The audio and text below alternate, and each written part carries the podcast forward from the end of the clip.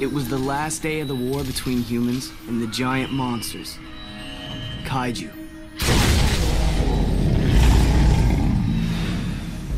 But to me, it's more than just history. It's family history. That's my mom. They say her bravery saved the city that day. Saved everything. This is also the day my mom met my dad. Oh, yeah. That's my dad. Hello, everyone, and welcome to the Cartoncast. My name is Ben, And my name is Zane. and uh, welcome to our ever popular bootleg segment. We are doing another animated movie, and I, I don't know why. okay, let me. Let You don't know why you're having a hard time starting. You're like, Well, I no, gotta I- say I'm something right before I get into this. I'm very clear on why I'm having a hard time starting this. Is because this is a dog shit movie. Uh, well, front, okay, front now to back. I, I'm going to make the argument that half of this movie uh, averages out pretty good. So Zane, you, you chose this. Can you give me some some? You chose the movie Firebreather. Can you give me some background on what you remember about it? Because I, I think I remember it being one of those direct to TV kind of movies. And I- Yeah, yeah. It was I released in, on uh, Cartoon Network in 2010. Um, and I remember just kind of a couple of flashes of it, of like, you know, cool character designs, uh, an unusual animation style, and then one scene where a dude just like jumps off a cliff with no plan and grows wings. I'm like, well, that's rad as hell. Let's Th- these were in the Brütal Legend days. yeah, mid, you know, 2010 and a few years plus or minus. That was, you know, everything was fine again. So what, what's the what's the history of this of this movie, Zane? Well, it was based on the uh, Image Comics uh, c- comic uh, of the same name, which uh, you know, Image Comics. Uh, they do uh, Invincible, which just came out. Yep, I watched And- all of it. It was directed by Peter Chung, who is who's known for his unusual animation style, um, as seen in Aeon Flux, which I haven't seen, but I've heard referenced uh, frequently. And he also uh, is responsible for some of the character designs of the Rugrats, if you can believe that. I can. It was Klasky, expected- Csupo, and Chung, and they were the ones who made the Rugrats look Yeah, the I way they do. it makes sense that it was kind of Csupo adjacent because a lot of the animation in this movie looks really reboot.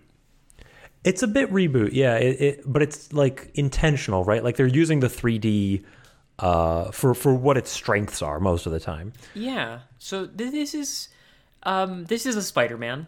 You know, like I don't think we need to talk about the arc. We, we've seen this a million times, right? Like this is how uh, the formula for superhero teenager works. Hey, remember Spider-Man? But instead of you know a sassy friend who's into him, it's a sassy friend who's into him and he doesn't like her back. And instead of a hot aunt, he's got a hot mom. Yeah, so like what I mean by it's a Spider-Man is that uh Spider-Man you know, they, like all the incarnations that they really thread the line between developing as a superhero and developing as a person. You know, yeah, pu- yeah. puberty as a metaphor for superpowers, or vice versa, or however He is all of us. Contentions work out. But I, so I, I want everyone to re- recognize that it's it's just that. It's actually just that, and a little bit of Starship Troopers flavor thrown in that I really wish I got more of. But it's, Yeah, aliens in the desert. yep. But it's it's really just a Spider-Man, uh, Uh-huh. kind of without a lot of depth.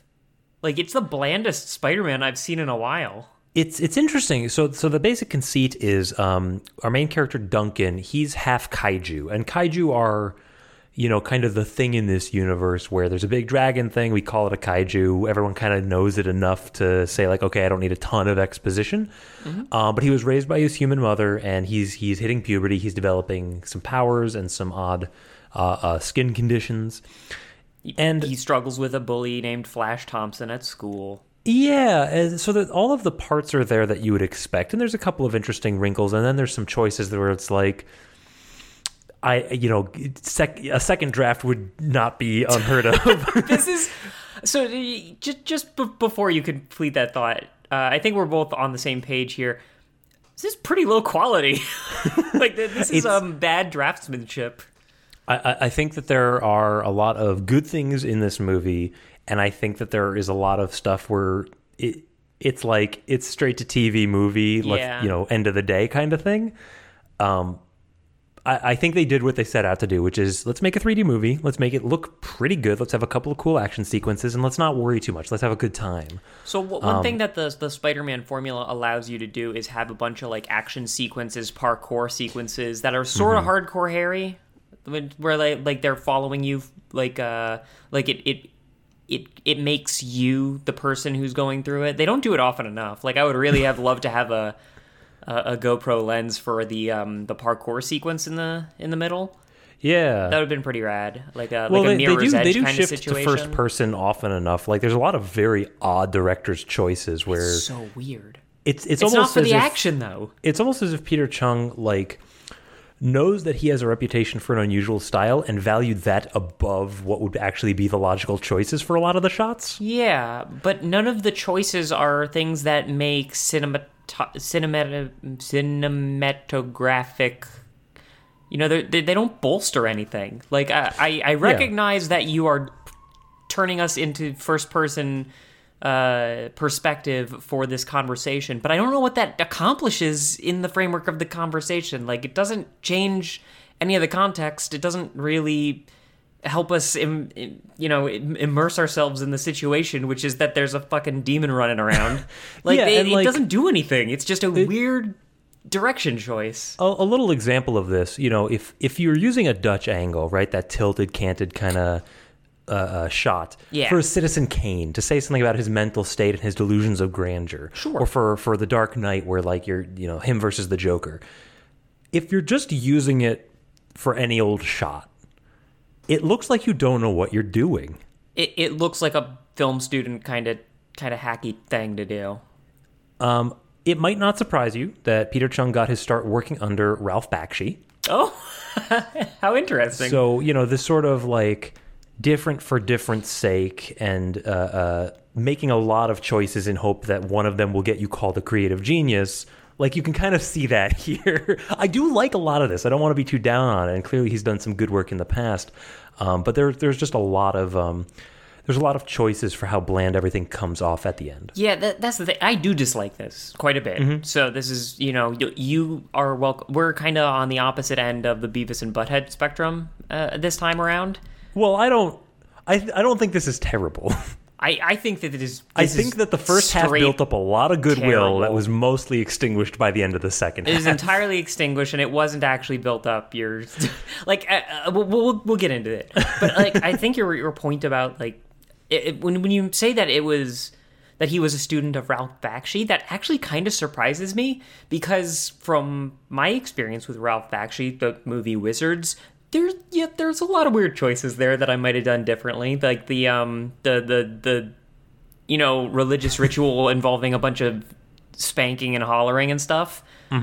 The- like I, I would have done a few things different, but there was still a point to the medium. Like there was, it, the movie had a plot. Like I don't know, like, like this doesn't have anything. Yeah, I mean, you know, Ralph, you know, Wizards, it was that mixing of the very mature and the very immature. And here it's just kind of like teen angst all the way. it's so bland. Um, and, you know, in, in terms of the flatness of a lot of the uh, atmosphere of this movie, the the basic conceit is like 10 years ago, the kaiju emerged and we, we got to a standstill somehow. But in the actual movie, for most of the movie, like people say, like, oh man, that's a kaiju, it's terrifying. But there's no aftermath, right? There's no cultural impact of a multi-year long war There's with no giant eco- monsters. There's Thing- also like no is just our ecology. Uh-huh. There's no ecology to it. Like we don't see how the world is different under kaiju, except for a very tantalizing poster 20 minutes in. And so when you know when the uh, kaiju that is Duncan's dad shows up at about a third of the way through the movie and just wrecks shit, it's not unsurprising. It's not out of character, but there's not really a lot of character for us to draw from and make that judgment. the most that this world is different from ours as a uh, extension of kaiju existing is that there are cool RoboCop, Terminator kind of soldiers. There's like a st- Starship Troopers esque military, paramilitary organization.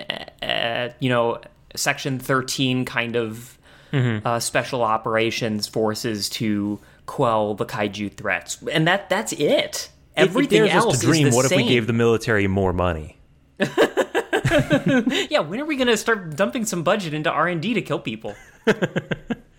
I mean, what if we had a force field that did nothing? But that's it. There isn't like they they don't have like a kaiju in captivity where people can go see it. There isn't like a gigantic fossilized kaiju from a previous war. It is Earth High School where fucking Tobey Maguire goes and gets his ass beat. Like it's nothing and- else. And when random like sergeant guy abducts him to take him to his like mad science doctor, and the doctor's like, "And here's the diagnosis," he's sitting on a chair with a, a bunch of science screens in the middle of a big nowhere, like in the middle no- of the Team America World Police headquarters. There's just a lot of like assets.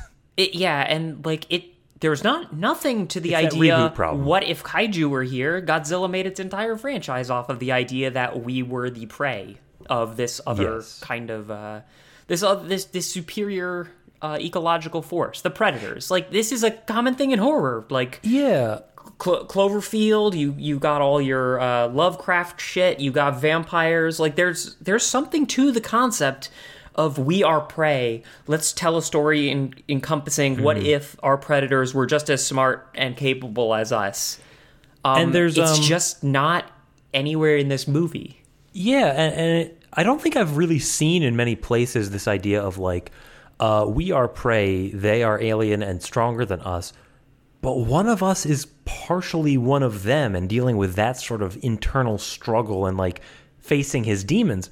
But he never actually faces his demons. He's he's good guy throughout. You Yep. know that that's not the conflict. The conflict is he wants to get with some girl, and his dad is totally blowing it for him. It, it's you know I, like there's something in the in the final minutes of the movie where like you know he has been afraid of everyone finding out his terrible secret and then they do and they're horrified and then they come to accept him like may, maybe it's this is this is the big problem.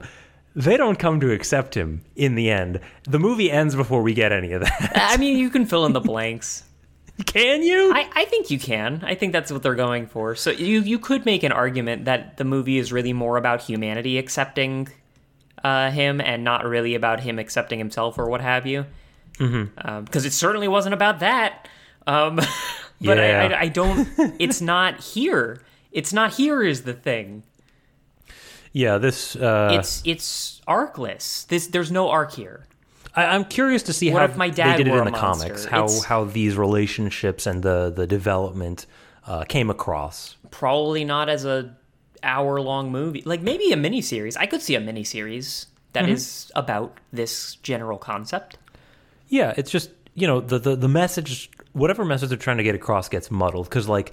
Are we doing the Spider-Man thing where he's, you know, picked on and not cool, or because like he Are we doing the anti-hero cool. Dark Knight kind of He's- thing? He's very quickly very cool. yeah he's the only cool person as far as i can tell There- Yeah, everyone else is some sort of big Isabella. potato shape.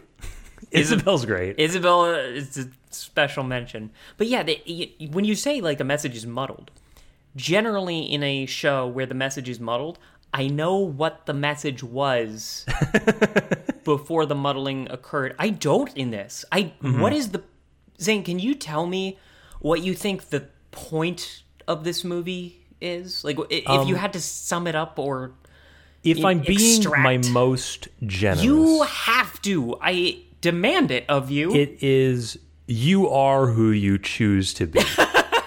Fuck, it's just another Iron Giant that they didn't do well. and, and like because that's that's how they set it up. So he's you know he he eats coal, he breathes fire. He's he's not like the other guys, and um, you know his mom's like, listen, you're your own person. Your dad and I had a thing, but that doesn't define you. And his dad is like, you are my son. I'm Kevin Michael Richardson, and you." You. Yeah. You will obey me, my heir, Remember who you are, Simba. Simba. Um, that wasn't him, but I know um, it's, it's it's it's pretty much the same though. the, the, the James Earl Jones is is utilized in the same. yeah capacity. speaking of heirs um Right. so but like that's that's the conflict that is set up but the it doesn't really reach the level of an internal conflict because the way it is, is expressed through our main character is just him being a whiny boy that he doesn't fit in it's just a Spider-Man. Like there's Mm-hmm. nothing beyond a sp- am a Spider-Man.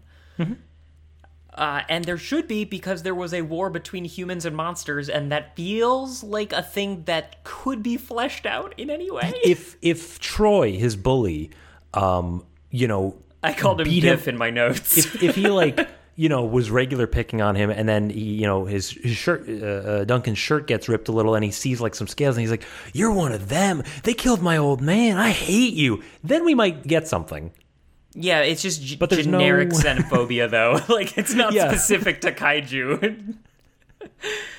so let, let, let's do a, a few broad points before we dive into the plot. Mm-hmm. Uh, the animation is really, really reboot. There are a few cool things, as you said, with like camera work. A lot of it does feel random, and we'll probably be pointing out when it happens. I, I think that the action is okay for what it is. A lot of it feels a little try hard edge lord to me. it you know the Especially action near the itself end. is fine the problem is half the fights don't have any pathos behind them that Um, doesn't but help. the ones that do the ones that do you know the dodgeball sequence the parkour sequence those were really strong I like the dodgeball and the parkour sequence. I did not like anything after it though. yeah Uh, there, there's. I also think that whatever they did, this might have been me trying to make this better than it was, but I thought that I detected really early on before they showed me that there was uh, some cosmetics involved. Like I, I think that it's it's pretty clear that the scales on Duncan's face are covered up with makeup that doesn't fully cover them up, but does like uh, enough so that people wouldn't give you a second glance. This is something that is really hard to communicate in uh, without drawing attention to it, which is the fact that he has, you know, some indication of being a kaiju, but it's not very uh, prominent. The problem was is that the way it was uh, uh, drawn and animated, um, I couldn't tell if it was a mistake. I couldn't tell if they just couldn't decide how reptilian to make him, or when it changed throughout the movie, or it, it unless it was the big transformation sequence, or he was literally saying like, "My shirt's off. Look at my scales in my abs." Dragging up. Uh, yeah, drag. Oh. By the way, there's uh, a number of similarities with American Dragon Jake Long, which I liked better than this, Zane. I, I don't remember Jake Long very well. I, liked I it better. Yeah, that's that's unfortunate. It's terrible. Uh, but I do uh, like that choice because, like, right away I saw, oh, it looks as though he has scales that have been poorly. It it looks like a kid tried to cover up a zip but didn't know how to use foundation. That that's the way it looks, and I think that actually does communicate well. I do like that. Yeah. Uh, the the music is is mostly kind of grungy, you know, uh, hardcore rock kind of stuff. Once once we saw the first person parkour sequence, I just accepted that we were in Tony Hawk, and Here then the I music am, kind of slid past growing me older all the time.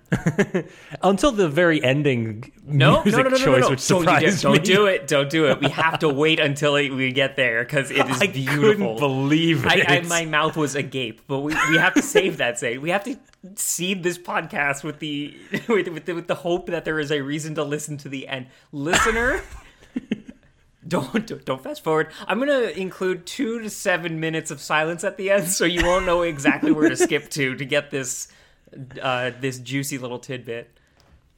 God, podcast violence. That's what you're doing. I I it, it's necessary. In this, um, yeah, I'm ready to get war. into the plot though. Sure. Uh, oh, we well we we should briefly. This is our formula. It didn't have like structure in the normal way of a film, but we should. We should set up which characters are important and maybe why. We can try at least, right? We can try. We can definitely try.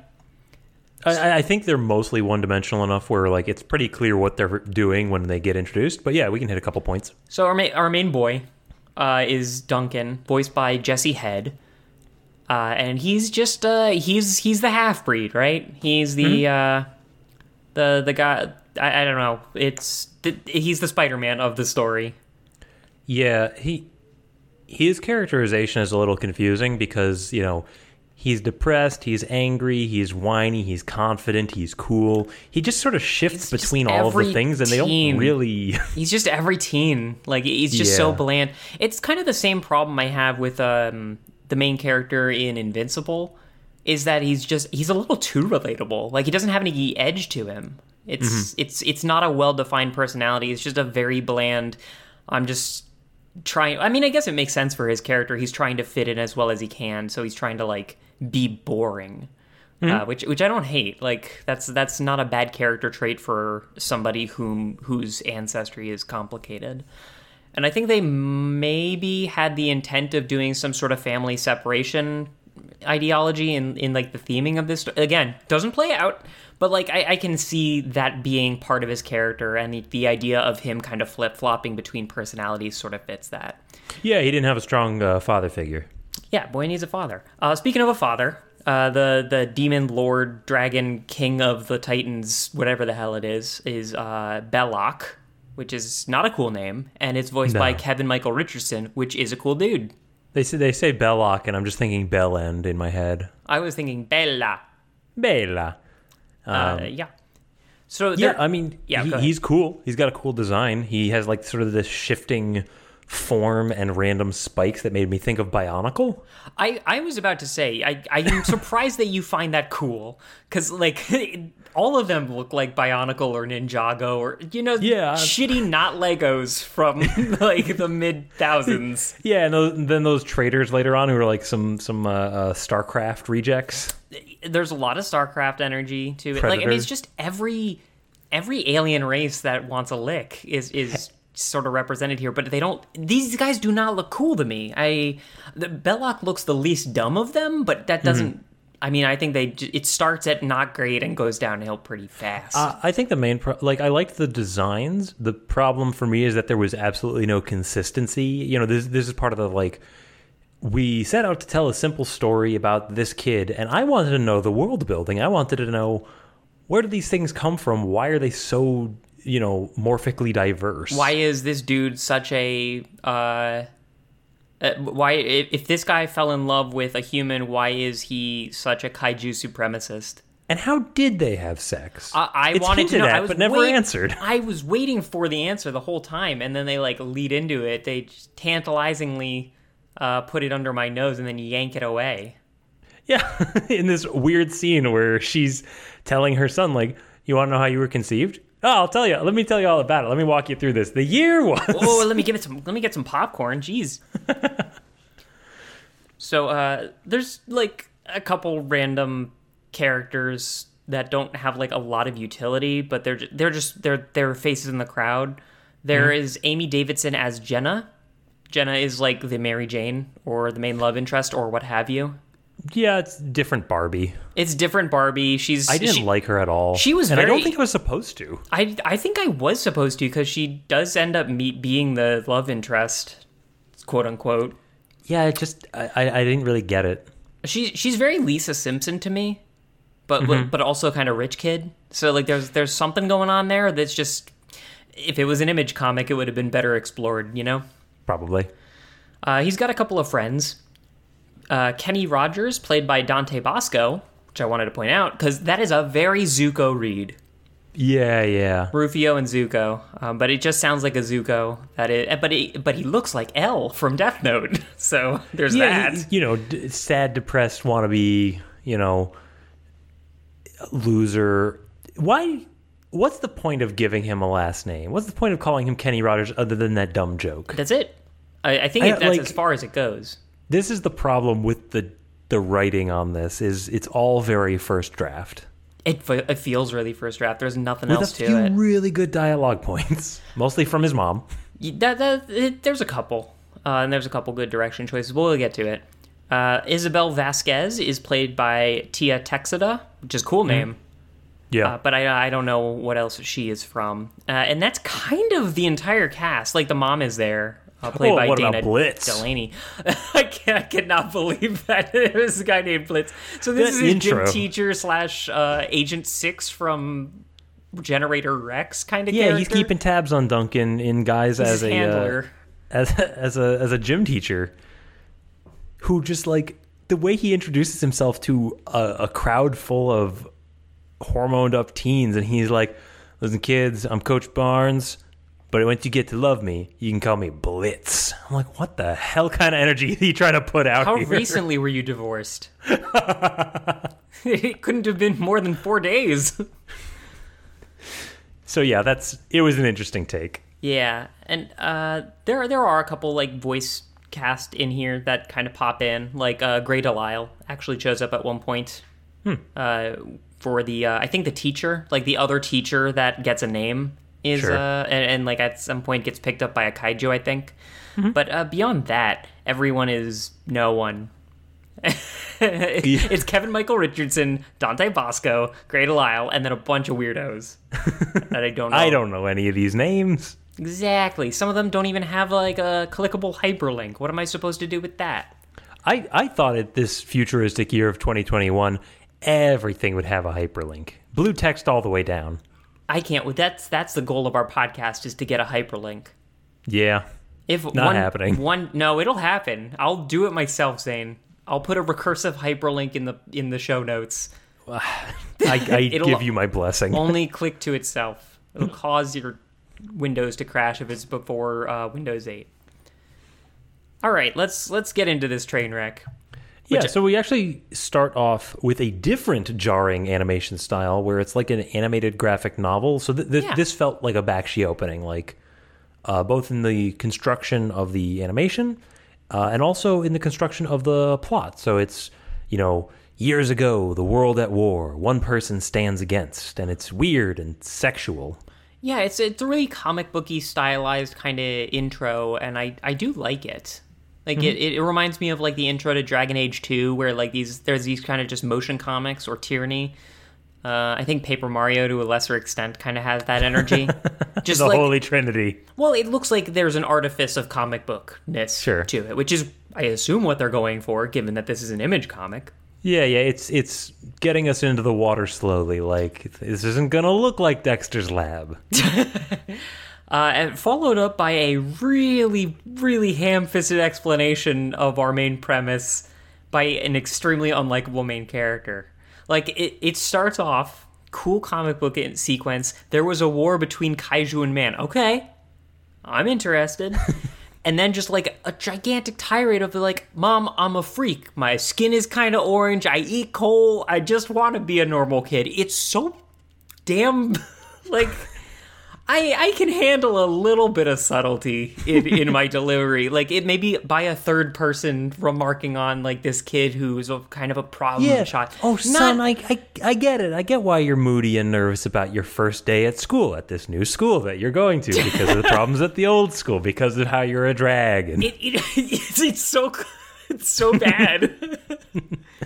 Um, and the the general um scene, uh, the scenery, the, kind of location is uh, kind of like suburban Southwest. yeah, I I thought it might have been sort of a rocket power sort of suburb or or like a weekenders, like kind of that uh that that that beachside California kind of It's feel. no, it's definitely more of like a desert backdrop, and also clearly suburbia. People care too much about the high school sports teams, kind of like it, it, it's Oh, an yeah. area that I haven't really seen much in media. a lot of whiteys. Big Whitey. Big Whitey. There is this cute little bit of characterization, which is uh, that his mom gives him the devil horns. Yeah, That, which is, I think that's kind of cute. yeah. They they use it to say I love you, but everyone else is just like, your mom flash you the devil horns. It's pretty good. um, yeah, and so he goes to school, and we get some uh, classic high school assholes in a car. Yeah, they, they're shaped aggressively. we have to communicate muscle mass, but we don't want them to look lithe and cool like our Edward Cullen here. So Yeah. what we have to do is just uh, one of them is going to be like him but bigger, and then the other one is going to be a big old rotundus. And that, that's the only way they knew. Like, I mean, that's a that's a tried and true formula, you know. Sure. Um, I've I've seen that in a number of things that I can't remember specific examples of right now. But you have your Biff, and his friends are all chunky, and there's probably muscle there, but that's not the reason. You know, like it- Yeah. just just generically larger without being more physically intimidating. you, you can't have them way. all be like captain of the football team, good looking, buff, strong guy, because then you're trying to say something different. You're trying to say like these are some assholes, these are some jocks and bullies. So, but yeah, just just so that we're, you don't think that we're saying anything, there's going to be a fat guy and a black guy, And that, now, now you know that we're not saying anything here. These are just jerks. It's sort of like the same thing in Balto, where you know the the main bad guy just had these hangers Yes. on, and individually they'd be dealable with, but because they're part of the posse, they're somehow more intimidating. Mm-hmm. Uh, yeah. So the yeah, group, group, group of teens, very threatening. group red. I I can I'm systematically afraid of teenagers now, as a, as Yeah. a person who uh, has uh, any concept of uh, what's the word? I can't think of anything anymore. Amnesia. Yeah, any concept of self amnesia. Um, yep. So we get some more uh, Spider-Man moments. You know, he he bumps into a girl at school. Yeah, it, like I was stricken by how by the book teen movie this intro sequence is because we just had dad's out of the picture, mom's here, we walk by our love interest, we get hassled by Biff. Like it's just everything. It's all of the demarcated. yeah, and it's done really quickly as if to say we don't want to do more work here. Like Mm-hmm. we just want to get to the part where he's uh he's a kaiju and then Yeah. not investigate the cool parts of him being a kaiju. Yeah, yeah, yeah. And a lot of it like goes against character. Um, so like he bumps into Jenna and he like seems really pissed off for no reason. Um, in that first interaction, and then he like calms himself down. Like that's not anger issues is not a thing we really associate with Duncan. Never again. It's it's now and never again. Like I Yeah. I, I think maybe he's maybe that's I think in a slower pace. Again, we're going to talk about what would it be like in the comics. I can imagine somebody who is you know he's got demon blood or whatever. I can imagine somebody who has sort of this abyssal uh, lizard like kind of from the pit creature uh, physiology to him to have anger issues and that being like the uh, the the the start of darkness, the way it expresses, it manifests itself before he digivolves. Y- yes. I, I like I can imagine that in a slower paced piece of media uh, being m- more tactfully handled, but it it, Sure. it really does come out of nowhere and then hide for most of the movie. Mm-hmm. But we're we're quickly in frog dissection class, which I don't know how we got to get over this at some point as a society. Like get over it as in like listen i know it's gross and ethically unsound but just you know you got to cut into a frog once in your life it better be in a controlled environment Not even that. Like I'm just it, it's you know it's this classic Seinfeld. No, I'm offended by as a comedian kind of thing. Like I, Okay, I- yeah, yeah. Like this is used as a trope uh, to make the Lisa Simpson character being like I care about animals and I'm not the biggest dick in the world, and that's my characterization. I refuse to cut open a frog. Yeah yeah yeah i mean it's it's one step above hey kids uh, here's a bag of flour treat it as a baby It's it's like or, or it just like is a very common trope to show us that this kid is not a big old shithead. yeah like it's, and- it's right there with don't tie up cats' feet into bags of sand. Yeah, yeah, it's rude. But the the thing like like I think they use this well. Like it's it's an easy trope to use to establish what we're doing. Um, but it ties into this because there are tiny kaiju, little little uh, reptilian things um, that are lurking amongst the frogs, and Duncan notices them. So like it's it's a you know they're using the the language of classic high school you know fish out of water story to uh, merge these two worlds faster than they really could otherwise. Yeah, these things look like the Mucinex goblin a little bit. No, th- these are buff, swole frogs. These are battle toads Oh, right these, here. no, you're right. These are battle toads, like riding tiny motorcycles. And he, he's like, I gotta cause a distraction so nobody notices this thing in a world where like people know about kaiju, man. like somebody somebody has a, Isabel has a name for this thing. And he's like, they're waterboarding Kermit, which I liked. I, it's it's okay. Uh, there, there's a couple fun little moments of dialogue in this, like when he's. Being, I, I just like him better as a class clown than as a moody teen. I, I like that he doesn't mind putting himself on on on blast from the teacher and from the love interest in order to keep this under wrap, under wraps. Like it's a very self-sacrifice Spider-Man thing to do. Sure. There's a couple cute moments uh, in this scene.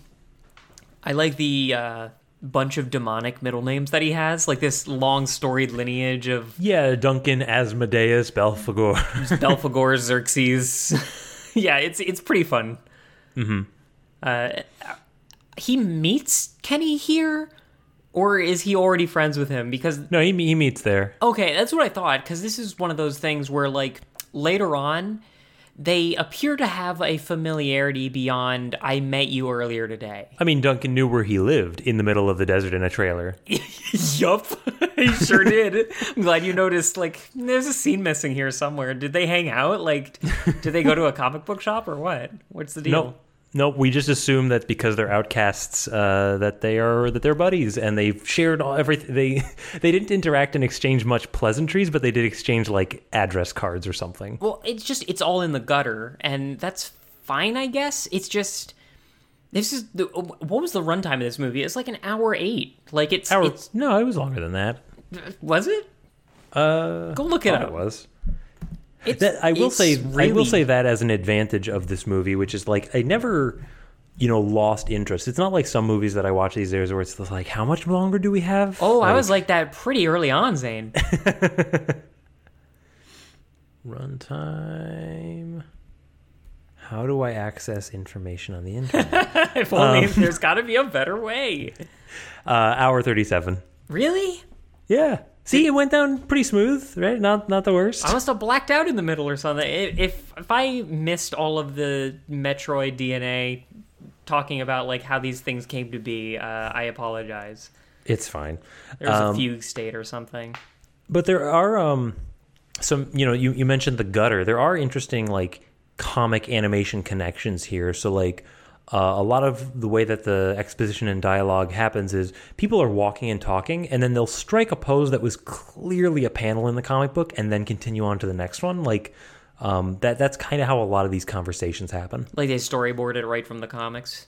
Mm-hmm. I could see it. I, I I think that like I don't love the proportions on people here. It's definitely a style. I, I don't particularly love the style, but they they look okay when they're posing for the camera. You know, they're they're lanky, they're awkward. I, I thought it was a neat style. Um, but I will I will grant you that it is okay, and that it qualifies as a style. Uh, in this next sequence, we get literally all of the lore about these kaiju. We don't ever get any more, so fill up on it while you get the while you got the chance, everyone. So they talk about kaiju. Isabel is like, "Hey, you were freaking out for some reason in class. I'm gonna glue my breasts to you for the rest of the uh, for the rest of the the rest of the movie." Mm-hmm. And yeah, uh, for science, I must know more. must know more. And she loves kaiju. Uh, this is the this is this is the Betty, I guess, or the Veronica. I can't remember which is which. But the the point is like this is our other female love interest person. This this is the um, woman from the late Futurama episode where Lrrr of the planet Omicron Persei eight uh, gets a divorce and then hits up like a human woman who's way into this reptilian dude. oh, nice. Yeah. I I actually love this character. I think Isabel is really cool. I really wish that um, Duncan paid her any attention or even like respect. And Yeah. then at the end, she didn't like turn on him for being a gross kaiju, and then that was never resolved. Yeah, it, it's she does not get a, a good work on this on the in this movie, but I think her role as like somebody who's actually real into kaiju is a necessary one. Like we we we probably need somebody other than all of humanity and all of kaiju to have a nuanced opinion on you know the other race. Yeah, oh, like they're cool. I like their culture, and I think they're neat in theory, but I don't want one in my backyard. yeah, she's real nimby. Uh, she talks about these uh, these battle toads. They're called moradonts, and this is really neat that they're kaiju parasites. That they like oh, is that what it is? Yeah, they like live in the slime in between their scales, which is super cool because they're just gigantic walking ecosystems. Huh. That's really rad to me. Like, it makes me think that one of them is like picking moradonts out of the other one's fur or something, like uh, like chimpanzees. Mm-hmm. Um, but it, it, you know, that that's the only thing I know about it. It's just whenever this ecology on these big monster things shows up, I'm pretty in for it. We also get this poster which I freeze framed and tried to drink all of it in because it's a straight up Starship Troopers propaganda poster and it fucking kicks ass. it it says survival is your duty in like this cool italicized, like very dramatic font, and it, it's got a Godzilla on the front. Yeah, yeah. It's so like I wanted to see more subtle propaganda to get like a school to military pipeline kind of introduced. Like they got to be filling up at my uh, section thirteen from somewhere, right? Yeah, it's it's one of those things where like that and the Gamorodons, like it makes me think that the writer of the comics uh, had everything plotted out and understood the ecology and the uh, the culture Well, like a shifts and all that stuff. Yeah, he had a Silmarillion, and then when they adapted it, they just kind of didn't know about it or didn't care about it. It it looks as though it was adapted to pick the things that were most moody teen and Mm-hmm. left everything else out of it. And uh, it may surprise you if you take only the things that are moody teen. What you end up is a real fucking annoying thing to watch. Um, but the next thing we watch is really cool, and it is the dodgeball scene. Why does Coach Barnes, aka Blitz, aka the Blitz, put AKA all of- Blitzer, aka Donner and Blitzen, aka. why does he put all the jocks on one team? I was I was wondering about this. that is such a dick move. All right, you guys over there, you over there. it's like, coach. Come on. Like, if you didn't want me to show off my powers, you shouldn't have given me people to protect. That's like, he- that's Yeah. that's Spider Manning 101, dog. Yeah, it makes you think that like maybe he's got an ulterior motive that Oh, is like- uh, not followed up on. nope, neither is his character ever again. Um, but but uh, you know I like a dodgeball fight. I thought it was animated well. He does a lot of like big showy moves and dance stuff, like stuff where the 3D kind of shines. He does this Um, really cool thing, which I'm just going to bring a little bit of my history in on this. He does this cool thing with the three dodgeballs where he's juggling them on the ground. Oh yeah, This is a this is a type of juggling, believe it or not. It's bounce juggling, Mm-hmm. where you have you know rubber balls of some sort, and instead of throwing them up in the air, you bounce them on the ground. And it, Yeah. if you get somebody who's real good at it, it, it gets pretty cool. Mm-hmm. So and then I, you do I it in the like dark that. and they light up. uh, I don't.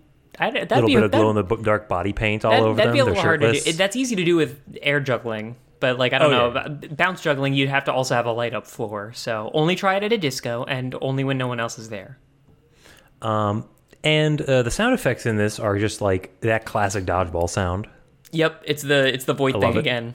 Oh, I and it's it. weird because you don't usually hear like 80 of them in a row. Yeah, but I mean, like that's really good sound design actually. To just just to uh, to get the point across of how quickly he's dribbling these things, yeah.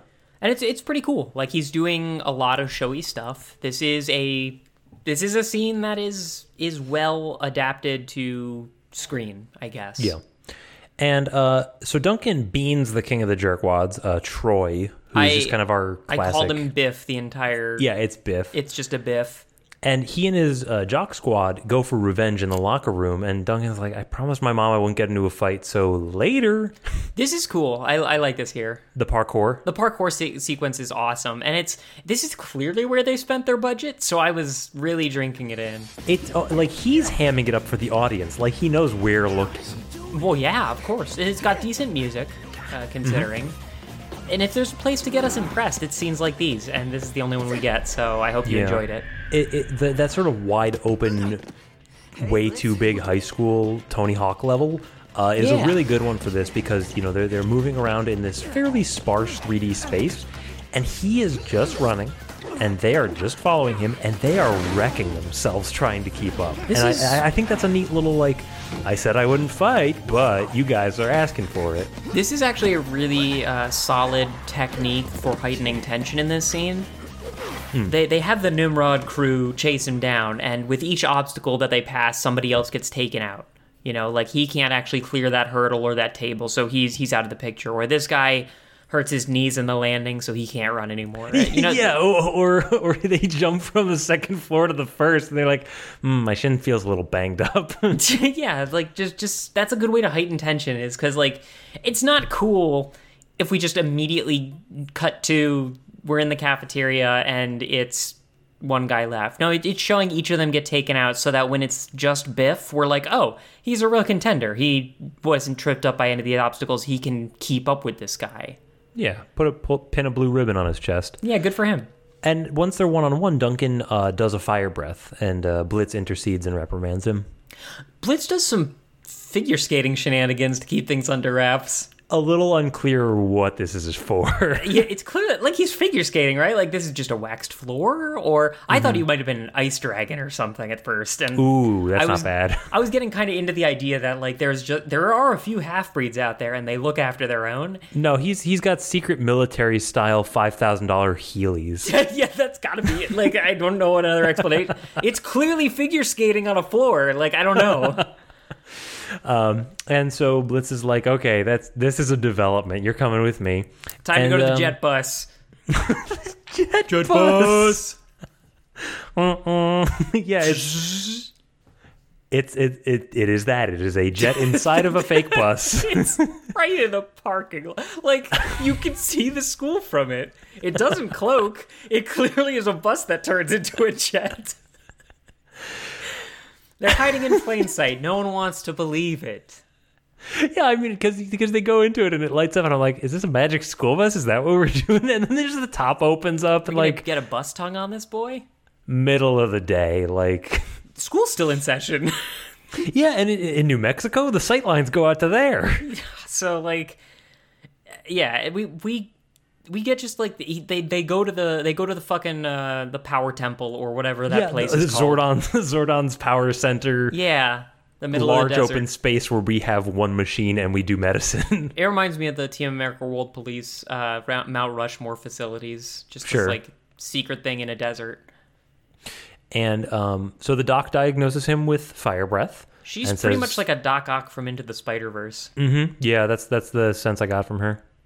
I like that there are a few people who are more into this kaiju physiology than he is Like that, that is Yeah, I mean, seeding the idea that this is not a thing that he has to be ashamed of. He just like not everyone's gonna get it, and that's okay. It's it's kind of like um, Generator Rex, where um, you know there, there's these monsters and things, and there's one guy who's like half of it, and yeah, any scientist who's been working for years trying to get a living sample on one of these is going to be really into it. Yeah, But Blitz is really concerned. He's like, listen, Duncan, he's going to turn into a really bad kaiju one day uh, if we don't get him under control, so or at- something to that effect. Yeah, it's it. Here's the here's the problem. It's 15 minutes in, and I have no idea why I should care about this kid's physiological development. Mm-hmm. You know, like we, we haven't been given a story about him. Like we, we've been told that something happened at his old school, and we've been shown that he has a hard time fitting in. But I, I don't see why that matters that much. Like he's just I'm I'm not on his side, and it's because the movie didn't get me on his side. Yeah, I mean, were they trying to do a Frozen thing? Like, we got to keep this kid emotionally level because otherwise he'll destroy the world. Mm-hmm. I, it, it it seemed like Blitz was afraid of that, but there's no evidence for we it. we need some stakes that is more than fighting bad mm-hmm. And we just don't have it at all we get a little bit of like conflicted half kaiju nature kind of stuff later on yeah, but it's it's not handled very well and it it, it certainly isn't here yet so yeah, it's it's it's that muddled problem. yeah Um, but his mom shows up, you know, says, "Please try to be normal. Pl- try, please try not to get into trouble." And Blitz is like, "So what are you doing later?" yeah she has a contract with this covert ops organization so that he can have a normal life Yeah, that's pretty cool well, she's some sort of like ancient secret agent, right? Like, is she yeah, like she shows up late in the movie and she's like, "Hey, I also know how to handle all this tech stuff." i i suppose that's true Yeah, I I, I kind of think that she's like a honeypot. Like they like picked the agent that they had who they knew would appeal most to Belloc's sexual intensity. these perverted urges Yeah. Um. So, you know, they they uh the principal's office and Blitz is like, no, you know, it's a classic magic trick. Nothing happened. Fire breath's not real. Don't be ridiculous. to ripping off one of the posters for beware the fire breathing kaiju that are totally around all the time. Yeah, enough that we need propaganda. uh, and the principal's like, you know, you boys, you cause trouble, but I know you're good kids. Why don't you work together and clean up the hall? Yeah, this, this milk toast principal. I don't know. I really like him when he shows up. it's it's just a nothing. It's just we need Duncan to fly under the radar a little longer, so we're giving him the permission structure not to be outed as a kaiju yet. Yeah. We we, Um. we have this sort of party montage. Yeah, so uh, there's a party. Jenna will be there. There's going to be a teen party where teens go. Yeah. Yeah. And Duncan's like, I gotta, I gotta sneak out. I gotta go to this party. Isabel does this really cute thing where he, she tempts Duncan to going to the party, and then when he says maybe I'll check it out, she does like this little victory pose out of his line of sight. It's just Yeah, that's that's really good. yeah. She's she's into him, and it's cute and endearing, and like she does it in a believable awkward teen in a way that's not annoying way. Yeah, it it's it just that's all you need. Like get me on Duncan's side. do whatever don't you be annoying. do whatever you're doing with Isabel and apply it to Duncan. I just I don't know why I should like him yet. Um, so Duncan tries to sneak out. Um, lo- th- this was one of the times when the animation uh, and directing choices was kind of jarring. There's just a lot of unnecessary close-ups. I it, yeah, I agree. I can imagine that being like because he's in his own head because like there's stakes on the line or something. But Uh, it, it was again a little too sporadic to see the actual intent behind it. Mm-hmm. What I would have liked since his mom catches him going out to a party and he has to kind of smooth it over like oh just you know going to a party I don't know Oh, you got invited to a party? Oh, that's great. what I would have loved if is if he was trying to call it off and she enthusiastically encouraged him to sneak out to the party and then purposefully turned her back for a long amount of time. Like cuz that's what she's trying to do is give him the normal life. Part of the normal life is to go sneak out to go to a, a an adult party with adult beverages. Like I, Yeah, I yeah, feel yeah. like that would be a th- from what I have seen of her that would have fit nicely into it. Mm-hmm. Like the like the mom from the Sandlot. Yeah, She's yeah. like, you should get into trouble. That's like a thing that kids do, and you should be a not normal not kid. a lot, but like a But little. some. Yeah, that that stuck with me for a long time. Just like me too. like it, it's the it's the magic school bus. Like get messy, make mistakes. Yeah, Um, yeah. Uh, so this classic Hollywood conception of a high school house party. it's so weird. it's rocking, it's neon, there's EDM, you know. You've seen it before. And uh, Duncan tries to talk with Jenna, and she's just like, "I'm really bummed. Uh, we lost all the money for the homecoming dance somehow." Ben, Yeah, would you believe that they never resolve where that money went? I I think it's just that the jerk stole it because we saw them at her locker earlier, or something. But but to what end? No, wait, we didn't because those were the boys' lockers because Kenny was there. They were Yeah. just carousing. Yeah, I don't know. like because like you'd expect like oh like somebody like if jenna was a sympathizer for the kaiju and then somebody was doing this to get back at her or like oh kenny did it because he didn't want you know he, he really hates these jocks and he wants them to have better like something but there's no explanation uh, like again adapted from a comic that was more you know uh, structured Uh, my, my guess is that there was uh, there was more to it. Yeah you can see the threads here though like alienated from high school society because you are like the rich girl and all you care about is money and that's not actually how she is versus alienated from high school society because you am a lizard. Like you can kind of see where they're trying to go with this uh with this with this tone. Yeah. Uh, but it's not there. Like th- there might be some intent, but it isn't articulated on the page. And then we just get a lot of a lot of things. A lot of things just happen. Like a lot of and then in this yeah, it's so much and then in this party because like j- like Biff's dad shows up to take Biff away, and I don't care. and then duncan's like oh man can you imagine what if we killed him huh? Who boy, dads are trouble. Dads are a real situation. and we find out that jenna's dad is dead and like Okay, like yeah okay he's like I suppose duncan's that in the doghouse now i guess okay and then like and then the battle toads are at the party now and then his dad comes out because his dad has no conception like he wants to make a big scene How did this thing sneak up on a party? it's Uh, huge. he sent out the battle toads to do psyops. He, he sent them out Uh-huh. as sappers. No, like why is he? It's clearly an intelligent being. Belloc is clearly inte- like his mom didn't bone down with this guy because of his brawn. It's because of his brain. no, no, he's sapiosexual. That's what she's up to. Yeah, exactly. I don't care what that brain is in or how many tons it is. But like you would think that he would have staked out a less conspicuous thing with fewer I need, I need to grab my son and I need to do it in a way that doesn't make the humans who hate me and are looking to kill me uh, suspicious. Actively, yeah. I, I can imagine like it was a, a ploy to get his son to kill all the humans there or something because that's a thing that he tries to do later on. Just why now? Why here? It's be- because it's an important high school night. Like they're trying to do the ho- Spider-Man Homecoming thing, Mm-hmm. where you make a disaster happen on the night of the homecoming. Yeah, and uh, Duncan kind of becomes a, a hero by uh, distracting Belloc and leading him away from from everyone else. Yeah, I, I'm now getting like the first big look at Belloc, and he looks extremely bad to me. Like I, I know I said that he was okay compared to the other ones, but that's being so generous. Is it too many spikes? Is it the like we can't tell if we want to be four legged or two legged thing? Like, it just it looks like something from the one of those Netflix shows, like the Wizards of Troll Academy or whatever. Mm-hmm. You know, like it's it's one of those DreamWorks. Well, he- he's he's got a couple of different forms, and the one where it's like a dragon with a couple extra oh, spikes. Oh, yeah, I'm kind he's of also here a transformer. He's But also a then there's- Zoid. Then there's that there's that like human form where his face is far more like smooth and friendly than it ought to be. Yeah, it's like a Shrek or something. Yeah, we've got a we've got a Shrek dragon here. We got a we got a Shrek that turns into a and turns into a like a Tiger Zord. We we we we've got a we got something. Yeah, it's it doesn't look great. Uh, and it, but he takes us to the kaiju cave. Yeah, my welcome to my secret underground lair. here's, here's my lava.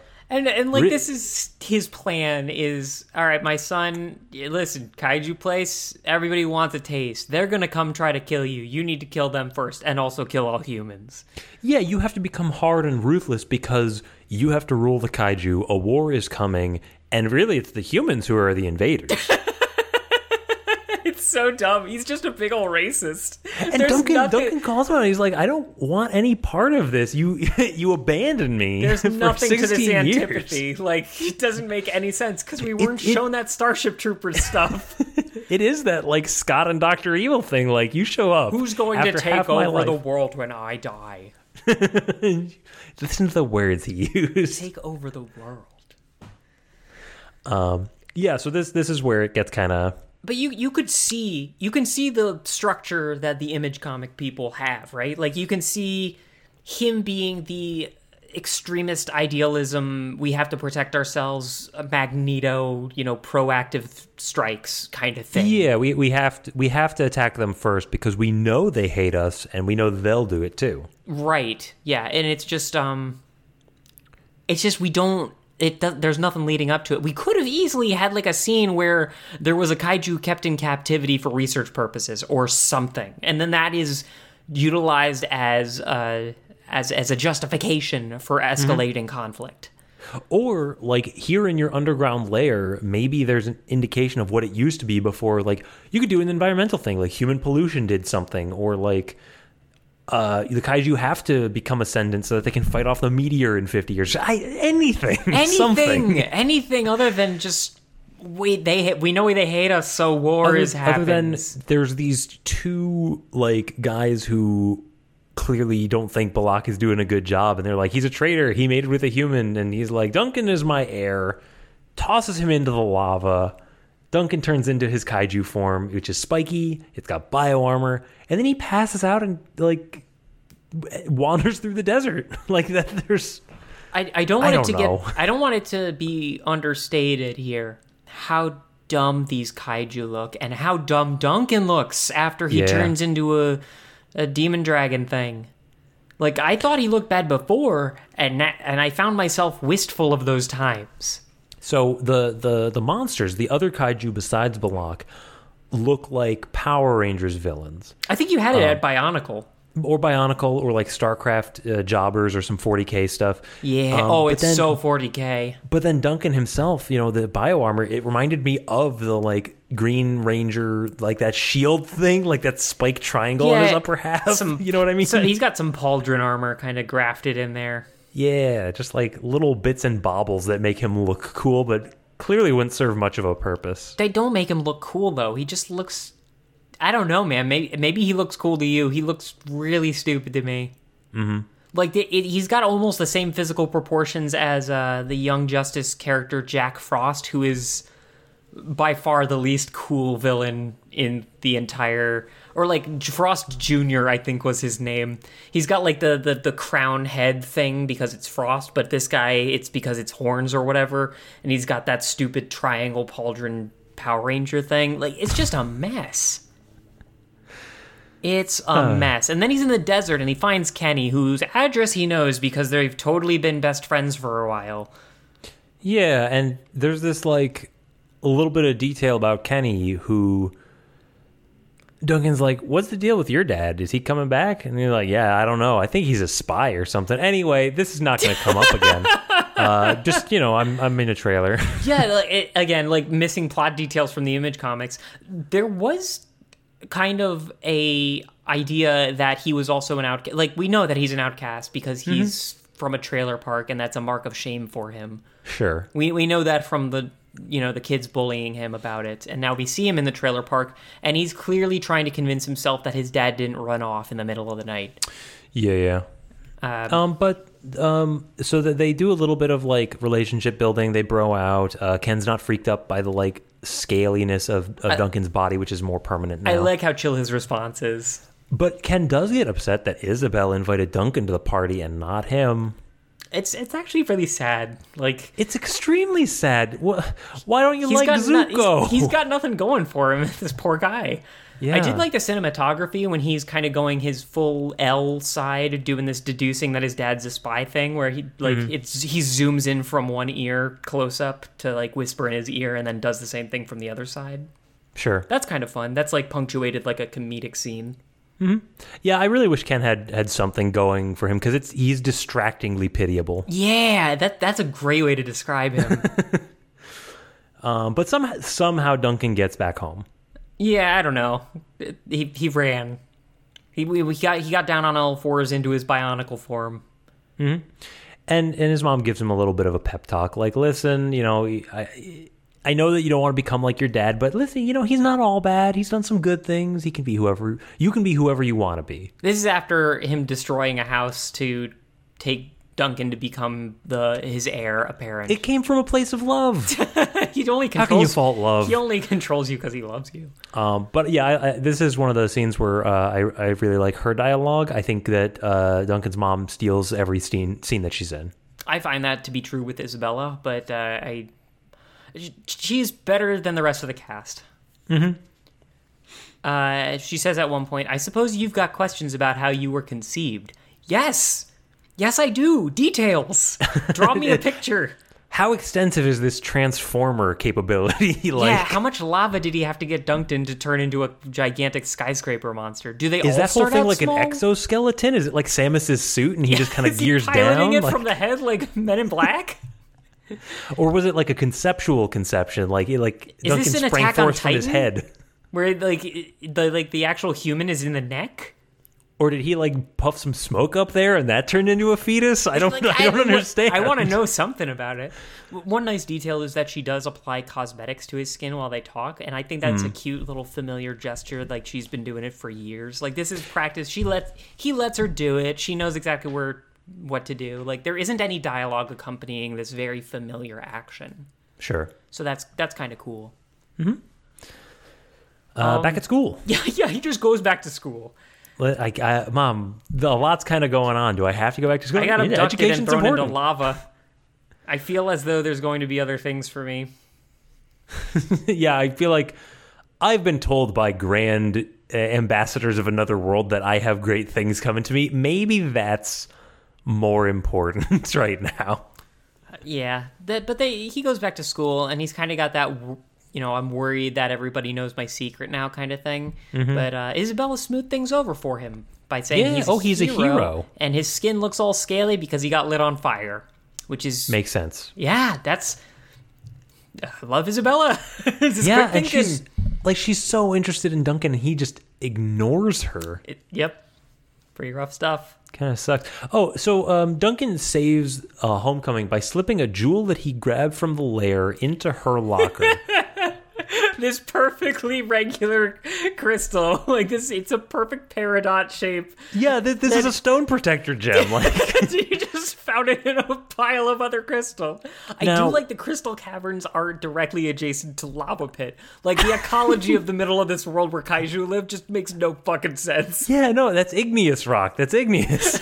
um, but uh, you know, we, we she finds out later because Duncan's mom has a necklace with that gem on it, and she's like, "Where'd you get that?" And he's like, "Oh, you know." Uh, uh, Duncan's father gave it to me, and she's like, "Oh, maybe Duncan slipped this. in." Doesn't matter. Don't Don't care. don't care. Not important. Just another reason for her to like him, and they they're already getting along well. Like they're they're flirty. He asks her to the dance. Like Yeah. I don't know. I do like that Biff still hates him. Yeah, that's that's nice. He's like, yeah, at least this guy still hates me. Something's Yeah, normal. it well, it's you know the thing in Pelswick that we were talking about, like, like Yeah. that relationship being the most honest one because nobody is pitying him Mm-hmm. when when they're when he's getting bullied. Like, I think being praised makes him uncomfortable because he, in his own mind he is an outcast, and whatever reinforces that opinion is like acceptable content. So I, I really liked that uh, that detail. Yeah. Um, so the next scene is we're in the techno plane, and Blitz is ostensibly taking Duncan to go see the doctor to kind of see how this skin thing's working out. Yeah, but so let, let me just back up a step here. Abducted by Belloc, uh, dunked into lava. Got to go to school in the morning, but after school you can go back to your M- MI6 prison. yeah, area. your Like, secret doctor area where we'll find out if maybe you'll like explode randomly yeah, and like take out half the city that block. if, if it were to happen in a school day would be extremely uh, unfortunate. Like maybe people would be asking questions. What is, what is the priority here? like you already have a built-in excuse that you don't have to go to school tomorrow. yeah. Like, oh, I'm sorry, I can't make it and I'm on fire. yep, yep. Still, yeah, surprisingly. So, um, but Blitz is actually using Duncan as a tracking device for the lava lair. He's like, "You're going to activate when you're nearby. I got to find this place." It, it's not clear. Uh huh. I don't know, man. I just like was happy we were back in the jet bus. well, we're not for long. Some, something backfires. The plane goes wrong, um, and and Duncan falls into a fight with a kaiju. Yeah, he monster. The setup here is not ideal. It's just really bad. Like th- again with like uh, Belloc rampaging the party, just things just happen. yeah, in audience, order- we're into the part of the movie where I'm not looking to apologize. I'm at, I'm looking to shame this movie and maybe you by extension for giving it any of a pass. Like I I am it, it's just uh you know there's things in a movie where they happen because there's character motivations that lead the story. Like something I often do in storytelling is I try to get my characters good enough where I don't have a plot conceived ahead of time. I just let my characters tell me what is going to happen.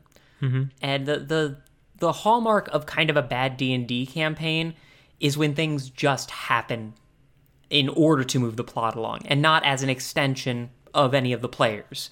sure. And this just happens. Like they just happen to be in a jet bus. It happens to go down because some chucklefuck kaiju takes a swipe at him. It didn't need to happen now. Like it, it, it, it could have happened before at any point in his development because the kaiju certainly knew about him prior. Like because they've been following him, or, or at least Belloc has. Like I don't know, man. Like things just happen in order to move the plot, and it's just Deus Machina for the rest of the movie. Honestly. Yeah. So he, he monsterizes to survive the fall and he this is like i think one of those scenes that they wanted to be like the park, parkour sequence sure. you know 'cause, Uh, like it just is it didn't have the same weight, right? Because we know what a person running through a school, throwing dodgeballs, fighting. We we, we know what the kinetics of that should be. Mm-hmm. we've been in a dodgeball match we know how impressive it is for a somebody who is ostensibly the same dimensions as us to have that good control and power with Here- dodgeballs Here we are fighting a kaiju that we have not seen before in a location that we don't recognize, uh, in a way that none of the uh, uh, none of the action is really clearly engaging. Right? Like it, it it's a lot weaker just on all counts. i had the exact same reaction as you I don't know anything about these participants. So all we see is Duncan kicking ass. And we don't know if that's because he's stronger or because he's better at fighting or he might not even be really be the underdog. It's certainly phrased in a David Goliath way, but we don't have any of the concept of it. It's like the it's like the final end like the final uh the final stages of Indigo Prophecy, where you end up with a Matrix golem uh, zombie fighting the internet, and you're just like, I don't know what these things look like when they're fighting, so you could tell me anything, and I would just be like, yeah, okay. Yeah, I'm also like, I feel like there's a lot of context leading up to that finale that uh, I'm not privy to. There isn't. well, It's just the living internet fights a zombie Neo. uh, but but I kind of feel like this this scene is out of place, right? Because Belloc was like, "Listen, they're going to challenge you, they're going to fight you," and then this happens, but it doesn't happen because uh, like Belloc set up a gladiatorial arena. It doesn't happen because Duncan's looking for them. It happened because like there was a plane mishap and he fell. I well, I I think the plane mishap I thought was because the the thing took a swipe at him. Are you saying that it's independent? I I I. The problem is I couldn't connect it. Yeah. I mean, you you can connect it if you want to, but like, why are you making us do that? It- like, it's weak. Why not just show us like a little interstitial? All of the demons say we gotta nip this problem in the bud before he gets stronger. Like he's clearly strongish. Uh, we let's take a swipe at him after school and break. Like Yeah, it yeah. could have been anything. Like to herald Yeah. that this was going to happen soon to like heighten the tension, and then like when he does take out their plane or whatever, it's like, oh shit, now it's like I don't know, it the, just the fact the fact that he said uh, they're going to challenge you for the throne, and then Duncan was allowed to just leave the lair, have a day of school, and come back, and then it happens. Why then? the the kaiju also know the importance of a good education. Yeah, and a balanced breakfast, new Cheerios. so Belloc is, um, you know, he, he's telling Duncan like the only way to survive and to win this fight is to give into your bloodlust and kill him. Uh, and Duncan's like, no, I'm not going. I will spare his life. Uh, What's that green it- goblin? You say that I should hate humanity? No, I'm gonna protect humans. yes, and then die heroically. It's just Still another, die. It's a, we got another Spider-Man here. And well, and then we also have some Incredible Hulk, like the 2003 one, because the military is just like, and now the missiles in the desert. Compare this also with Wander versus the Colossi in in Shadow of the Colossus. Yes. because we we know Wander's physical capabilities, right? We have we have he has to climb and he gets tired. Like we know he behaves like a person would mm-hmm. Uh, before he ever fights a colossus.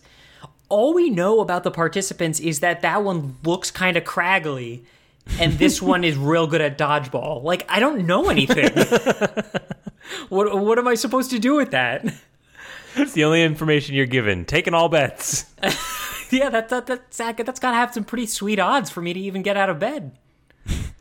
Um, Yeah, it's it, th- th- this whole thing is a mess. They It had is a to get mess. They had to get to military versus kaiju. Duncan tells everybody to stop. Belloc surrenders, and then the other kaiju who called him a traitor are like, "Well, boss ain't here anymore. Time to wreck some shit." Yeah, like sure, like that's what we do, right? That's the people's conception of us. We we have motivations. I'm sure. I'm Oh. told. Somebody told me that once. Uh, Um, however, we, could- we we had that dance that we were leading up to. Oh, right. We- the we- other the, the plot other line. the other teen party that gets interrupted by demons. Like, what are they doing? it's How like they understand that a movie needs to have pacing and that the two different main plot lines of this movie uh, uh, should go back and forth and intersect in an interesting way. But because both of them depend on Duncan being there, and because he's not leading, like, he's not saying, like, oh shit, I gotta go, or like, I gotta finish this up to go to the, like, we're just kind of walking around. I want to expl- I want to like impart you some wisdom here, uh, or, or, or I want to I want to suggest something to you. In most teen movies, I'm thinking right now of Karate Kid. Let's say we have a dance, you know, or Back to the Future. So, yes, some- because Karate Kid famously he did not have a dance. it did. No, it had a party. Yeah, it did. It had a Halloween party. I only remember the ending They, and the uh, training Johnny, montage. Johnny was like the was, was dressed up as a cool skeleton dude. Oh yeah, for some reason I thought that was Grease. No, you're right. Yeah, yeah, yeah. Uh, maybe Grease is also like this. I don't know. Let's come back to it. but like, uh, you you had it in Back to the Future, the, the the Enchantment Under the Sea dance, right? Like we have these moments of climax of in a particular person's life where like, mm-hmm. or, or in Spider-Man: Homecoming, this is really important to them personally, and their responsibilities as this more than teen persona mm-hmm. invade upon his personal life and you know, you have the classic Tobey Maguire, that's all I have to give. My loved ones will be the ones who pay kind of shit. Sure. It's it's some more Spider-Man. It feels as though they watched two teen movies where that happened and then was like, let's synthesize this movie. And they both have a dance sequence.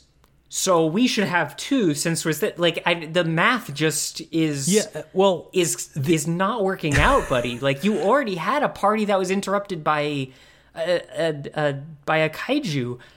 How is your climax another party that gets interrupted by a kaiju? Is It's- there is there nothing else you can do to teach us that this kid has a personal and a responsible like, like kaiju life? Like is it's there actually anything? worse than that because the reason you would have a dance uh, uh, in that type of situation is so that either, either so that the, the central conflict gets resolved either by them saying like I don't have time for this dance I you know destiny calls I need to go or there's a reason like like something happens at the dance where both of their types of responsibilities intersect and there's a, and it happens at a dance for a reason here they're at a dance and then the kaiju show up to hit him and there's no reason why this would have to happen at a dance other than it looks worse for duncan It's just so that, that he can be outed in public. that happens before they show up That's my point. yeah, um yeah so so they go to the dance he brings his friends and mom to pick up Jenna, which is like even I would know better than that at that age. are we supposed to like jenna We're not even supposed to like Duncan, as far as I can tell. We're supposed to be sad for Kenny and think that Isabel is rad as shit. That's that's the only thing I know about these characters. All right, two for four is not bad. So, um, the principal announces the homecoming king and queen. It's it's Troy and Jenna, and Isabel is like, "Hey, Duncan, now's our chance. You and I can can slow dance." And Ken is just he's had it up to here, you know. It's He's got nothing left. This is He's like- fucking dumb. Like Not they- even a shred of hope. Yeah. Sh- and so Kenny busts Duncan's secret. Is like, why are you dancing with him? He's bescaled or something. like, and, and Jenna immediately turns on him. Yes, And Duncan gives up on humanity and runs into the forest to live with his kaiju dad. later. Peace. It's it's so forced. It feels so forced. And I think- um, I'm, I'm glad this movie wasn't longer, but I also feel like it kind of needed to be. like, there's just a lot of missing. they just they, they shot the wrong parts of the movie. That's what it feels like. It's like it's like it was a mini series of five episodes, and they had to air only three, and they they did the first one, and then they picked the wrong other two. Yeah, aired out of order, bud. Um, but uh, uh, you know they, Oh, they kind of the try to have some attack. fallout of this uh, altercation, but the Toad kaiju, the uh, the Gamorreans, they're they're they're back. Yeah, And the big uh, God, I never remember these guys' names because they're ridiculous. But I, I ju- the, the traitor kaiju, yeah, yeah. Chungus. Chungus, they attack, and Isabel trips, and Kenny distracts the beasts just like Duncan did earlier. He's also heroic.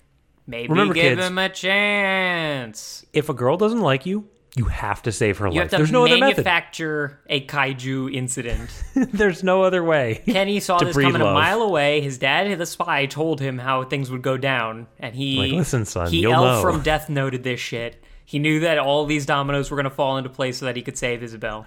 Uh, it- like, I couldn't even make that conspiracy because I can't.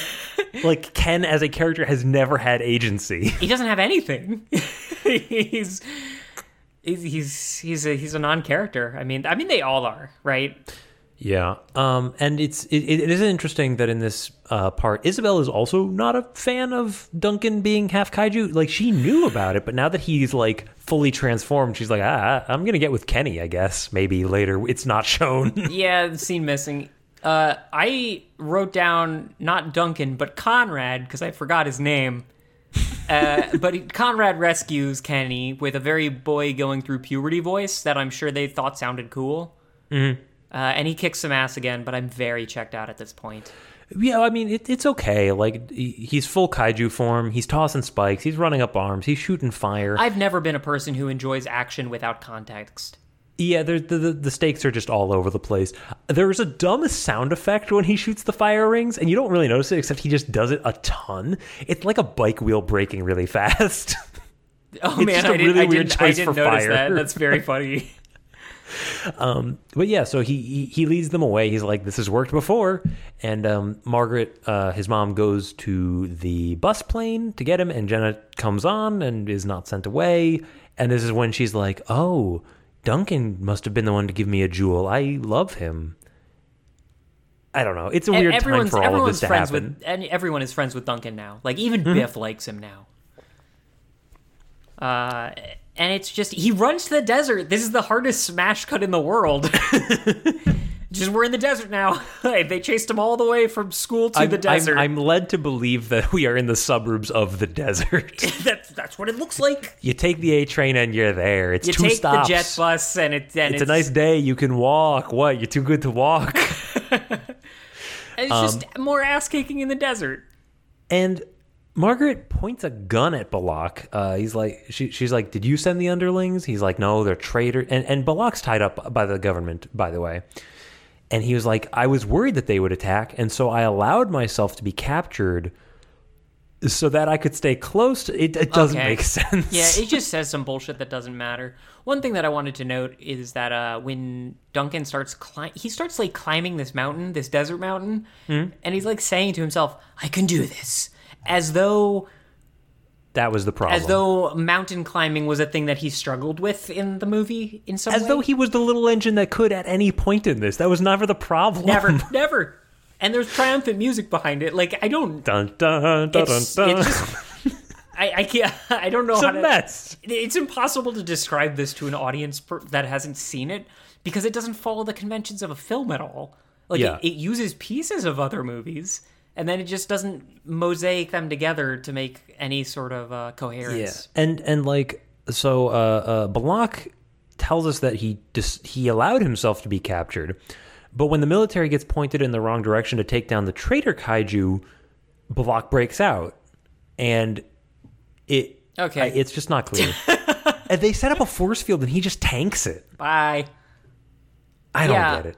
Uh, Jenna and the mom have now also switched into like into into the Starship Trooper outfits. Uh-huh. Uh, and it makes Jenna look like the Wreck It Ralph commander. Yes, which I which I really enjoyed. Like I was expecting Fix It Felix to jump on from uh, off stage at some point and be like, "You're a dynamite gal." Yeah, there's there's a you know the the, the military is a lot of uh, space marines it seems, but um, Blitz finds Duncan and blames him as like this is all your fault. Don't worry about how.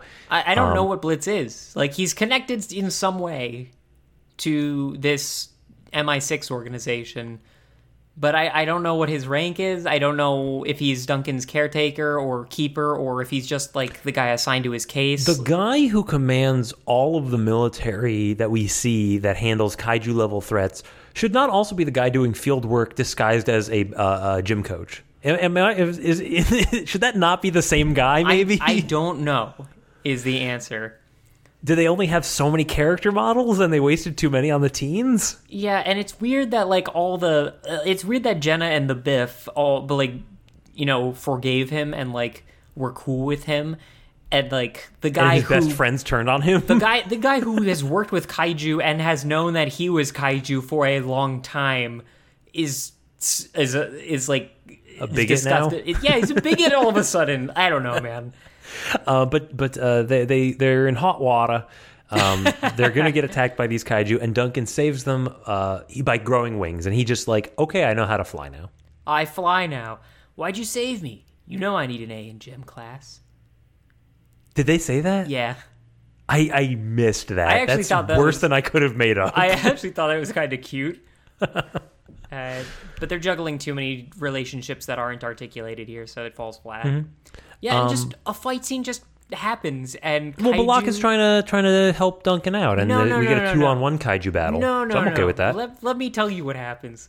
Kaiju, like the, the, the, the traitor Kaiju and Belloc and Duncan and Mom and Jenna are there, and it doesn't make a huge difference how it They're on plays a out. mountain now. So let's just skip to the end. Well, no, no, no, because There's- there's, there's some really weird moments. There isn't. You're wrong. Margaret, uh, a couple, couple good moments. Okay. Margaret launches a plane at one of the kaiju.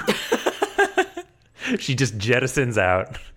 Um, another interesting thing, um, one of the kaiju does an attack where like Belloc's snout, because he's in the, like that canine dragon form, he bites down on the snout, like put, putting your mouth over a dog's nose. It's just like, what am I looking at? It's I like thought it was weirdly on his romantic. neck, and it was like supposed to be more dramatic.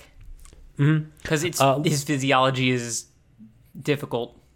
But but yeah, long story short, uh, Duncan uses his fire breath to melt part of the mountain to cause an avalanche, and because the kaiju are cold blooded, a foreshadowing bit from the frog in in bio class, uh, they hibernate, and it doesn't affect Duncan because he's half human. Sure. Not a through line that was really set up. No, no, it's a lot like him climbing the mountain and being like, "I think I can." It it works, I guess. It's it's it's as good as you could do at this point. Mm-hmm. Uh, yeah, but we're we're we're straight on into the conclusion. I can't get through this enough. Like I can't get through this fast enough. Uh, son, I'm impressed. You defeated everybody without killing anyone. Uh, I'll let myself get captured by the military, give you my blessing, uh, but when push comes to shove, I can always get out. Yeah, and then Duncan and Bella are probably back together, and we don't see anything about Kenny or Isabella. yeah, uh, it, it they share, they share something like a moment, but then Duncan like is too good to take the bus home. Like he just sprouts wings and flies home, and we don't get a resolution. And then if, Black if you're ready for bandana, it, Leap, Louisiana. I couldn't believe ba, it. ba, ba, ba, ba, ba, ba, Burbank. Giga, giga, giga, giga, Glendale. how did this happen? um, the Red Hot Chili Peppers ending song Warlocks. When I was expecting maybe an epilogue, I don't know. maybe I, like I- something. you you got to walk me through the process. Like, what physiologically happened to you when you realized that they did an outro from Red Hot Chili Peppers? well, I was like, there's got to be more, right? Like Fallout with Isabella and Ken, or like, you know, uh, uh, a- anything, anything. That was the main thing I was looking for, but like something. But no, he like screen fades to black. I'm like, I can't believe it. Like they just they ended on that, and then like chords, and I'm like, uh, it, it- the slow transition realization of, oh, the movie's over and they didn't finish it. To, is that the Red Hot Chili Peppers? I mean, I can't. It can't be anyone else, but I can't understand that choice. Is it because of fire? I don't. the term LOL is somewhat, rever- re- you know, divorced from reality. Yeah, yeah. It, it's to show amusement, but not actually that you're laughing out loud. Audience, I legitimately started cracking up in my seat. I was applauding and laughing like a Chrissy madman. and I were just shouting at the screen, like, "What? Oh, Chrissy you, you this? can't, you can't end a movie like that. It's not Shrek. You can't just like you cut to Smash Mouth." Did- Wait, Chrissy watched this? Yeah, we watched it together. What was, like, how did you guys? I want to know what this experience was like. Were you doing your heckling, or were you writing notes, or what? What I was, was, she I doing? was, I was typing notes. I was watching. She was, you know, watching. We had very similar takes. We were like, "The mom's great. Where's the ending? Is that the Red Hot Chili Peppers? Those are the, the, the three, takes you can have." Fire breather. And the first one takes a long time, and then the last two are real quick. Yeah. so let's let's let's end the episode, Zane. I, I uh, yeah. Let's end it abruptly at, an hour thirty-seven minutes. In conclusion, go watch How to Train Your Dragon. Uh huh. This is fucking terrible. I can't. I can't believe Something. it's so fun when you like uncover something and you're like, oh yeah, why didn't I ever hear about that again? Oh, got it. So this is what a direct-to-TV movie is right? like. It's the peppermint. Because, like, you know, we we grew up and there were always direct to TV movies, you know, in Disney Channel or something, or like an, an adaptation of a TV show. And, like, when I saw this originally, and it's got all the, like, construction and sort of cheesy and hackney and tropey and, like, a little bit unsatisfying aspects of other TV movies. But the fact that it was in 3D and had kaiju and, like, it didn't look like anything.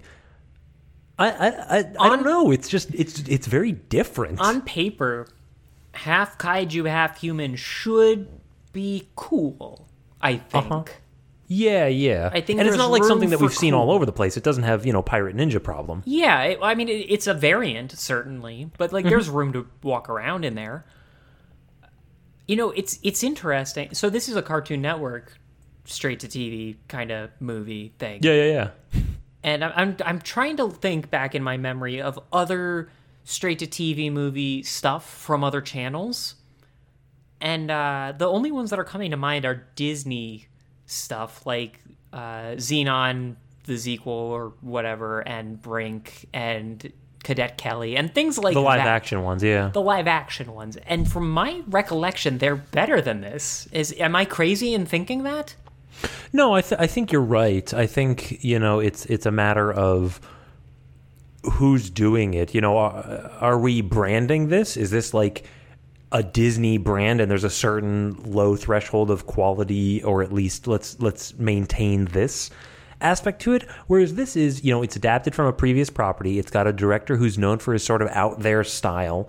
It's on Cartoon Network, where like like yeah i'm i'm a kid and i'm this is one of the three channels i'm going to cycle between anyway like there just there wasn't enough riding on this one for it to um need that second draft Yeah. Yeah, and it's a shame because I, I like a lot of the way that I like the way it looked. I liked a lot of the choices. I, I think this had potential. I think this is ripe for like, you know, you know, try again. I, I'm not like opposed inherently to half kaiju kid. Hmm. I, I would I would love for him to be a little more likable. I think the kaiju look fucking terrible, and I would like them to be changed, you know, design wise. you want one of them Game of Thrones dragons? Listen, I, I watched Code Lyoko recent en- recently enough to be expecting box full of bees, and I and then, they just shoot a straight putt like horned demon of some sort, and I'm like, this, Oh, this is, is a- this is a different dragon. This is no box full of bees, Holmes. uh, I don't know, man. It looks bad. The plot is all over the place. There aren't any stakes that are well defined, and the main character is really unlikable. And I don't know. It's the missed potential aspect of it too. Because when I saw that poster, I was so hype. Yeah. I, want to watch a story of this kaiju world from the perspective of one of the soldiers, like the grunt. Mm-hmm. You know, like the, like the just just a soldier in boot camp. Like I want to see the She-Ra first episode. This is what a member of the Horde wakes up to. This is their boot camp. This is how they train. This is Yeah. what their propaganda is. I want that world building to be carried Mm-hmm. through. I don't want to be stuck in another Spider-Man that doesn't know how to carry itself like a proper Spider-Man. or or even like just more evidence that this is a problem that has affected the culture and that therefore we have things to kind of uh, uh, contextualize this very by the numbers story against right so like uh, compare this to generator rex which has a lot of the same themes a lot of like your your basic main character with the same problem Sure. that one I think did it did it better, right? Because you had an It's a series. organization that he was operating in. Yeah, it, it's a series. You have time for that, but it's not like you know, it's not like there wasn't stuff here they couldn't have cut out, right? This is done I- more I don't know what the than much of the James adaptation it was. Cameron's Avatar at what it does. Oh yeah, James Cameron's Avatar is better at this. Yes. Like they have that they have the kind of half breed. I've got my allegiances here. What if they were on the other side? Wait, I don't actually want either side to really die. It It's it did not meet the bar of. It's clear they did their homework. no, they, like It's you- not clear that that somebody had a conception of a world beyond this small story. Yeah, it's it's as if like it's, It's as if the kaiju only exist when you need them to, and for the express purposes you need them to. It it it's like somebody who didn't ever read s somebody very poorly versed in like the Star Wars world was trying to make a mm-hmm. movie about Star Wars that wasn't already there. Like Yeah. they don't actually. There is backstory. There is the Silmarillion behind this thing. I'm sure because it's adapted from an Image comic. And by the way, no shit to Image comics and adaptations. I just watched all of Invincible and it was hype. Like I, I that's a better articulation hmm. of half something else, half human kind of stuff, and where all the regular people fit into this world. And they have a cool ass MI6 organization thing. Um, yeah, it just. I think you really nailed it early on with it feels first draft. Mm-hmm. Feels so first draft. Yeah, and it's a shame because I, I think it. I think the ideas have potential. they they got a long they got a long walk to get somewhere where I'd give this a pass, to be honest. but uh, that is uh that is Firebreather. Yeah, go watch the uh, dodgeball parkour scene on YouTube. Yep, yep. Don't watch anything else; it'll make you sad. I promise. I don't, I don't, know that it'll make them sad, but um, The, then we'll, the we'll make Kenny them scenes sad. will what, make them sad. Uh, what are we watching next time? Uh, what we're watching next time, something else will make you sad, is the plight of the modern day wallaby in this go-go world. Uh, we will be Wearing watching his go-go boots. wearing his go-go boots, wearing his fuck me boots. We're gonna be because it's that kind of show. because it's that kind of show now. Apparently, we're going to be watching Rocko's Modern Life. Yeah, have you have you started dipping into this? I have not. I I Zane, I had no spare brain space after watching Firebreather. I have been in And a I vegetative state for two days I didn't until we could schedule this. Um, no, it's it's um, the parts of it that still hold up are still pretty good. Um, the early stuff where they were cleaving pretty hard to Ren and Stimpy, kind of hard to watch. we always have a problem with Ren and Stimpy, and we should do that for the show at some point, Yeah. honestly. Uh, but we always have kind of a problem with this gross out animation style that Csupo is is pretty close to. Mm-hmm. That's not Csupo, is it? Uh, Rocko's Modern Life? I'm gonna have to look into that, but um, the, the musical episode is still pretty good. Oh, the City Hall one? Oh yeah, Yeah, I, I got to dip into that. we've all got nothing better to do. Yeah, I, I remember that pretty pretty exactly. Yeah, and hopefully we'll have Nick on that one. Oh, he expressed sweet. an interest. The Nick from the What's With You Scooby Doo podcast? Yeah, allegedly. it's there somewhere. well, cool. Uh, looking forward to that. Zane, what are we doing after that? Well then, um, we had an, a uh, a request. Are you sure? Yeah. Really? Uh, yes. Well, well, we had a request for an anime series that um, I have seen a lot of, Oh, and no. uh, I don't know that you would love. Don't do it. But we could do a different anime series that I've seen a lot of, and I don't know what you'd think of. So uh, the request was for Ouran High School Host Club. but, but we can wait a little bit on that because I did rewatch the whole series not too long ago, just a few months ago. Um, and we can watch Yakitate Japan instead. Ben's not liking these options. You know, I've heard so much of Ouran Ho- Host Club that I really feel like I should watch it at some point. And I don't have a lot to say about the other thing other than it has a kick and outro, which is now this episode's outro. uh, because there's just not enough music to put in here because you couldn't find any other Red Hot Chili Peppers you were willing to download. For anyone who's wondering why I'm singing a not Red Hot Chili Pepper song, it's a comedy bang bang routine. Yeah, it's the- a really good parody of the style. by people who call them the pep- themselves the Peppermen as like a cover band. It's very I good. feel like we must have talked about it before. Yeah, so We've, um, we've certainly cited it before. I don't know if we explained what it was. yeah, but I guess we can watch Ouran High uh, Host Club then. Okay. Uh, it's just going to be another fruits basket. I'm just going to hate it. You know that, Yeah, right? I I think I think you will like. I'll tell you which episodes you have to watch. Oh, okay, good. Yeah, give me a spoiler free walkthrough, please. It, it's not spoilers so much as um, Spoiling. more more of an emotional spoiler. Oh, like okay. you're gonna have feelings, Nope, and I don't nope, want to nope. ruin you on what those will I be. don't. I don't want to think about those things yet. Let's watch Wallabies, and yeah, turtles. Let's watch. Let's watch some Wallabies. Let's ben, watch some ben, where can Wallabies. people watch the Wallabies? People can watch the Wallaby Wall Wallabies at our Facebook page. You can go there at the Cartoncast and uh, drop us a comment if you have anything to say or uh, any shows to request that we look at. Uh, as you have heard not so long ago, we pay attention to your requests and sometimes do them. Uh, you can also go to our website, fancybat.com slash cartoncast. There is a contact page there where you can do exactly the same thing, but we will probably see it faster. Uh, and uh, you can go to Apple Podcasts and give us a rating or review. We really appreciate them whenever they show up. And more than anything else, you can tell your friends not to watch Firebreather and just to go watch How, Your How to Train Your Dragon. Hiccup is a genius.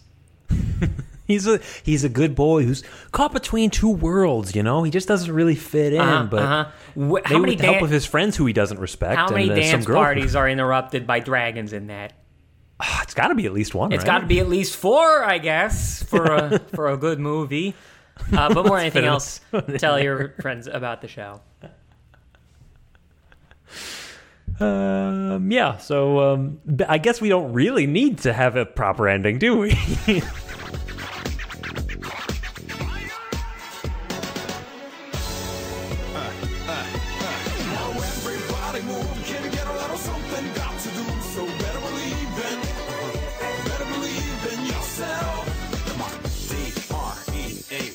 D-R-E-A-M, dream この胸にでかく強く光り輝いて負けない眼差し手探りで探した風の中答えなんかまだ、うん、今はまだチェーンスかがって待つがした高さ叫んでるだけだプリズナーじゃダメだ Just follow me 時に変わったかすから Yoga G-G-1 Step into the game It ain't nothing nobody can say Cause I never can let my dream get away uh.